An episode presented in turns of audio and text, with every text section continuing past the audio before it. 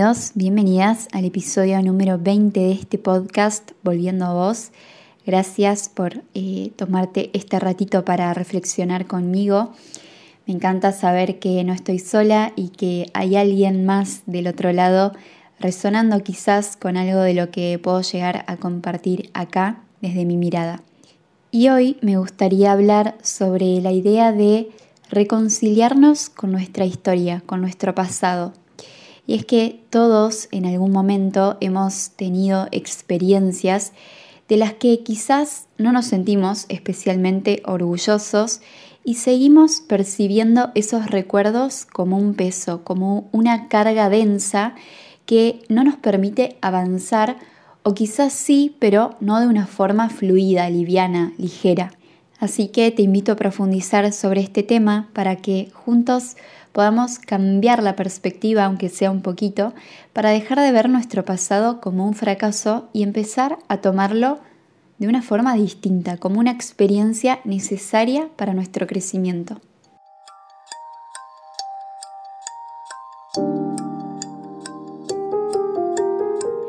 Mi nombre es Sofía y esto es Volviendo a Vos, un podcast de autoconocimiento y desarrollo personal.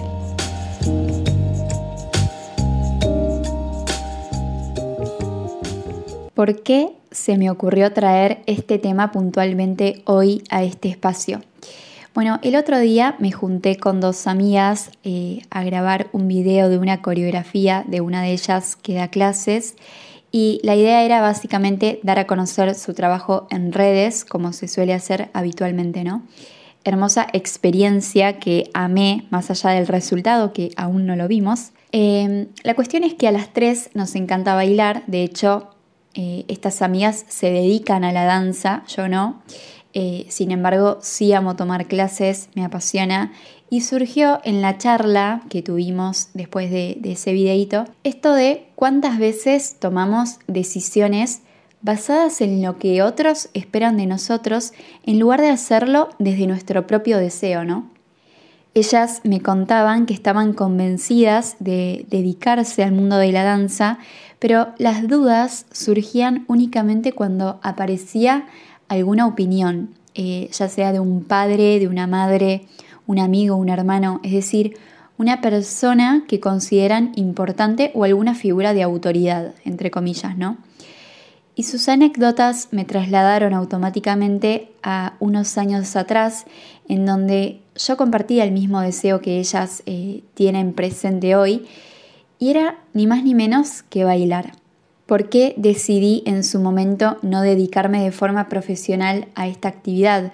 Bueno, por miedo, por inseguridad, por discursos ajenos que en lugar de alentar mi deseo, lo disminuían en algún punto, aunque no sea de forma explícita, como si mi sueño no fuera lo suficientemente grande o lo suficientemente ambicioso, válido, legítimo. Y lo que sucede es que hoy me encuentro muchas veces con esta sensación de frustración por no haber hecho caso a mi anhelo de ese momento.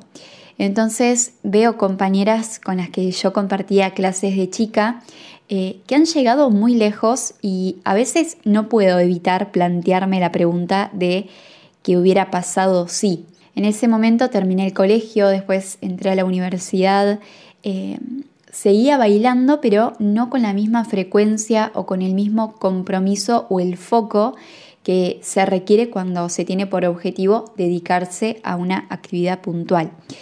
Pasó un tiempo más y apareció en la mitad de la carrera como a los tres años y medio, una nueva rama, la psicología puntualmente, que me despertaba mucha curiosidad, mucha pasión. Yo estaba en ese proceso de full autoconocimiento, pero nuevamente no me permití explorar esta materia al 100%, es decir, más allá de, una forma autodidacta con libros, con cursos en los que me metía siempre, porque no me animaba a dejar por la mitad lo que estaba haciendo en ese momento.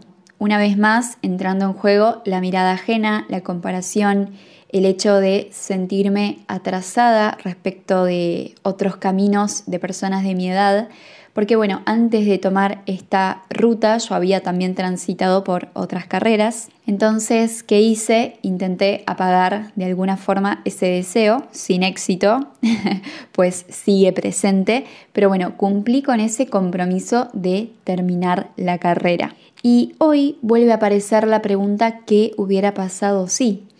Ahora no solo con la danza, sino también con este mundo de la psicología. Y la realidad es que nunca voy a saber responder con certeza a esa pregunta porque las posibilidades de qué hubiera pasado si son infinitas y conocerlas no están al alcance de mi mente quizás finita y humana. Entonces, lo que me parece importante entender es que todos los días elegimos y tomamos decisiones de acuerdo a nuestro nivel de conciencia de este momento y nuestra forma única y particular de ver el mundo. Entonces no existe el arrepentimiento, hacemos constantemente lo que creemos mejor para nosotros, para nuestro camino. Y aunque estemos llenos de condicionamientos, de miedos, de exigencias, de inseguridades, quizás el paso necesario para trascender toda esa oscuridad es transitar por determinadas vivencias, esas mismas que tiempo después, con otra cabeza, con otra apertura, con otra conciencia, vamos a, estar replanteando. Y en este sentido hay tres puntos a tener en cuenta que me parecen súper valiosos a la hora de empezar a mirar desde otro lugar situaciones del pasado que quizás hoy están afectando nuestro presente. Y el primer punto tiene que ver con la aceptación. Hay una frase que dice, el fin del sufrimiento es la aceptación de lo que es, en este caso de lo que fue, porque no se trata de anular o reprimir lo que pasó, sino de registrar esa situación, la forma en la que decidimos movernos en ese entonces y por qué, pero con el fin de comprendernos, no de seguir castigándonos, porque qué sentido tiene seguir ahí, ¿no? En ese lugar de culpa, de frustración, de resignación. La realidad es que ninguno, porque solo nos quita energía para poder seguir caminando. Entonces, adoptar una actitud de aceptación frente a una situación pasada nos va a permitir asumirla y crecer. ¿Y por qué? Porque frente a la misma situación, hoy nuestra capacidad de respuesta puede ser distinta. Asumir lo ocurrido es el primer paso para superarlo, para trascenderlo y transformarlo, que de esto vamos a estar hablando después. El segundo punto tiene que ver con el perdón. No se trata únicamente de asumir lo que pasó, sino de perdonarnos. Un viaje que no salió como esperábamos, una discusión que podríamos haber evitado, una decisión de la cual hoy nos arrepentimos, un camino que hubiera preferido no tomar. Somos humanos falibles y como tales está en nuestra naturaleza aprender a través del error, entre comillas, porque no vinimos a este plano a existir, vinimos a aprender y la vida es nuestra cancha, nuestra mejor escuela. Si no tuviéramos nada que sanar, que desbloquear, que experimentar, que trascender, no estaríamos acá. Entonces, permanecer en la culpa y el remordimiento es instalarnos en el modo víctima y desde ese lugar es imposible transformar cualquier situación en aprendizaje.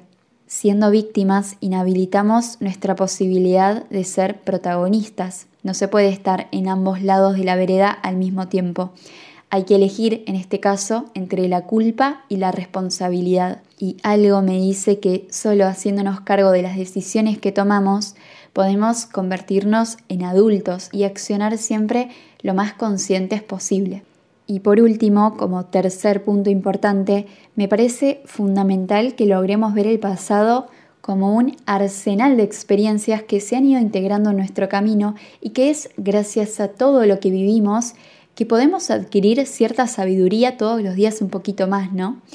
Entonces te y me invito en este episodio a tomar cada error como una oportunidad para aprender, sabiendo que siempre la vida nos vuelve a regalar oportunidades para hacer las cosas de una forma distinta. Y si aprendimos la lección, pasaremos al siguiente nivel, pero nunca vamos a dejar de aprender hasta el día en el que dejemos este plano físico. Entonces, a empezar a amigarnos con este proceso infinito de errores y aciertos que se va a dar de una forma completamente constante y rutinaria en nuestra vida. No podemos cambiar el pasado, pero sí podemos alquimizar las experiencias para tomar lo positivo y convertirnos en personas que dan pasos más conscientes, más despiertos. Porque no es el tiempo el que todo lo cura, sino el hecho de ver las cosas con otra perspectiva, con un poco de distancia, siendo capaces de aceptarlas, de perdonarnos, de aprender y seguir. Como dice una frase que viene como anillo al dedo, el hombre maduro es aquel que ha sabido reconciliarse con su pasado, ha podido superar, digerir e ir cerrando las heridas mientras dirige su mirada al futuro prometedor e incierto. Así que para cerrar este episodio, ahora sí, les quiero compartir una reflexión que escribí hace un buen tiempo atrás y la dejé en mis notas como tantas otras, pero esta puntualmente me parece que puede llegar a sumar a todo lo que venimos hablando hasta acá. Y dice así, por lo que no fuiste pero podrías haber sido, por no haberte animado a arriesgar en ese momento, por los miedos que no te dieron permiso de intentar eso que tanto anhelabas experimentar, por no cumplir con tus metas en los tiempos que fijaste en tu mente por insistir y persistir ahí donde sabías que no era tu lugar, por no confiar en vos cuando más te necesitabas, por sentirte menos chiquita e insuficiente por verte distinta, tener otros ritmos, querer transitar otros caminos. Espero que hoy puedas ver que todo eso te trajo hasta acá, que aprendiste más de lo que pensás que transitaste lo necesario para descubrir que sos perfecto, perfecta, así como estás, y que nada es más importante que encontrar tu paz, esa que solo viene de aceptar que podés aportar tu mundo al mundo desde tu esencia y autenticidad, que es esa la única luz que te va a permitir brillar cuando la dejes salir y te dejes de ocultar, cuando te permitas fluir y te puedas perdonar. Espero que les haya gustado este episodio tanto como a mí hacerlo eh, y compartirlo a su vez con ustedes, de mis preferidos sin dudas. Cuéntenme qué les pareció. Me encuentran en Instagram como arroba volviendo a vos. Nos encontramos la próxima. Les mando un beso enorme.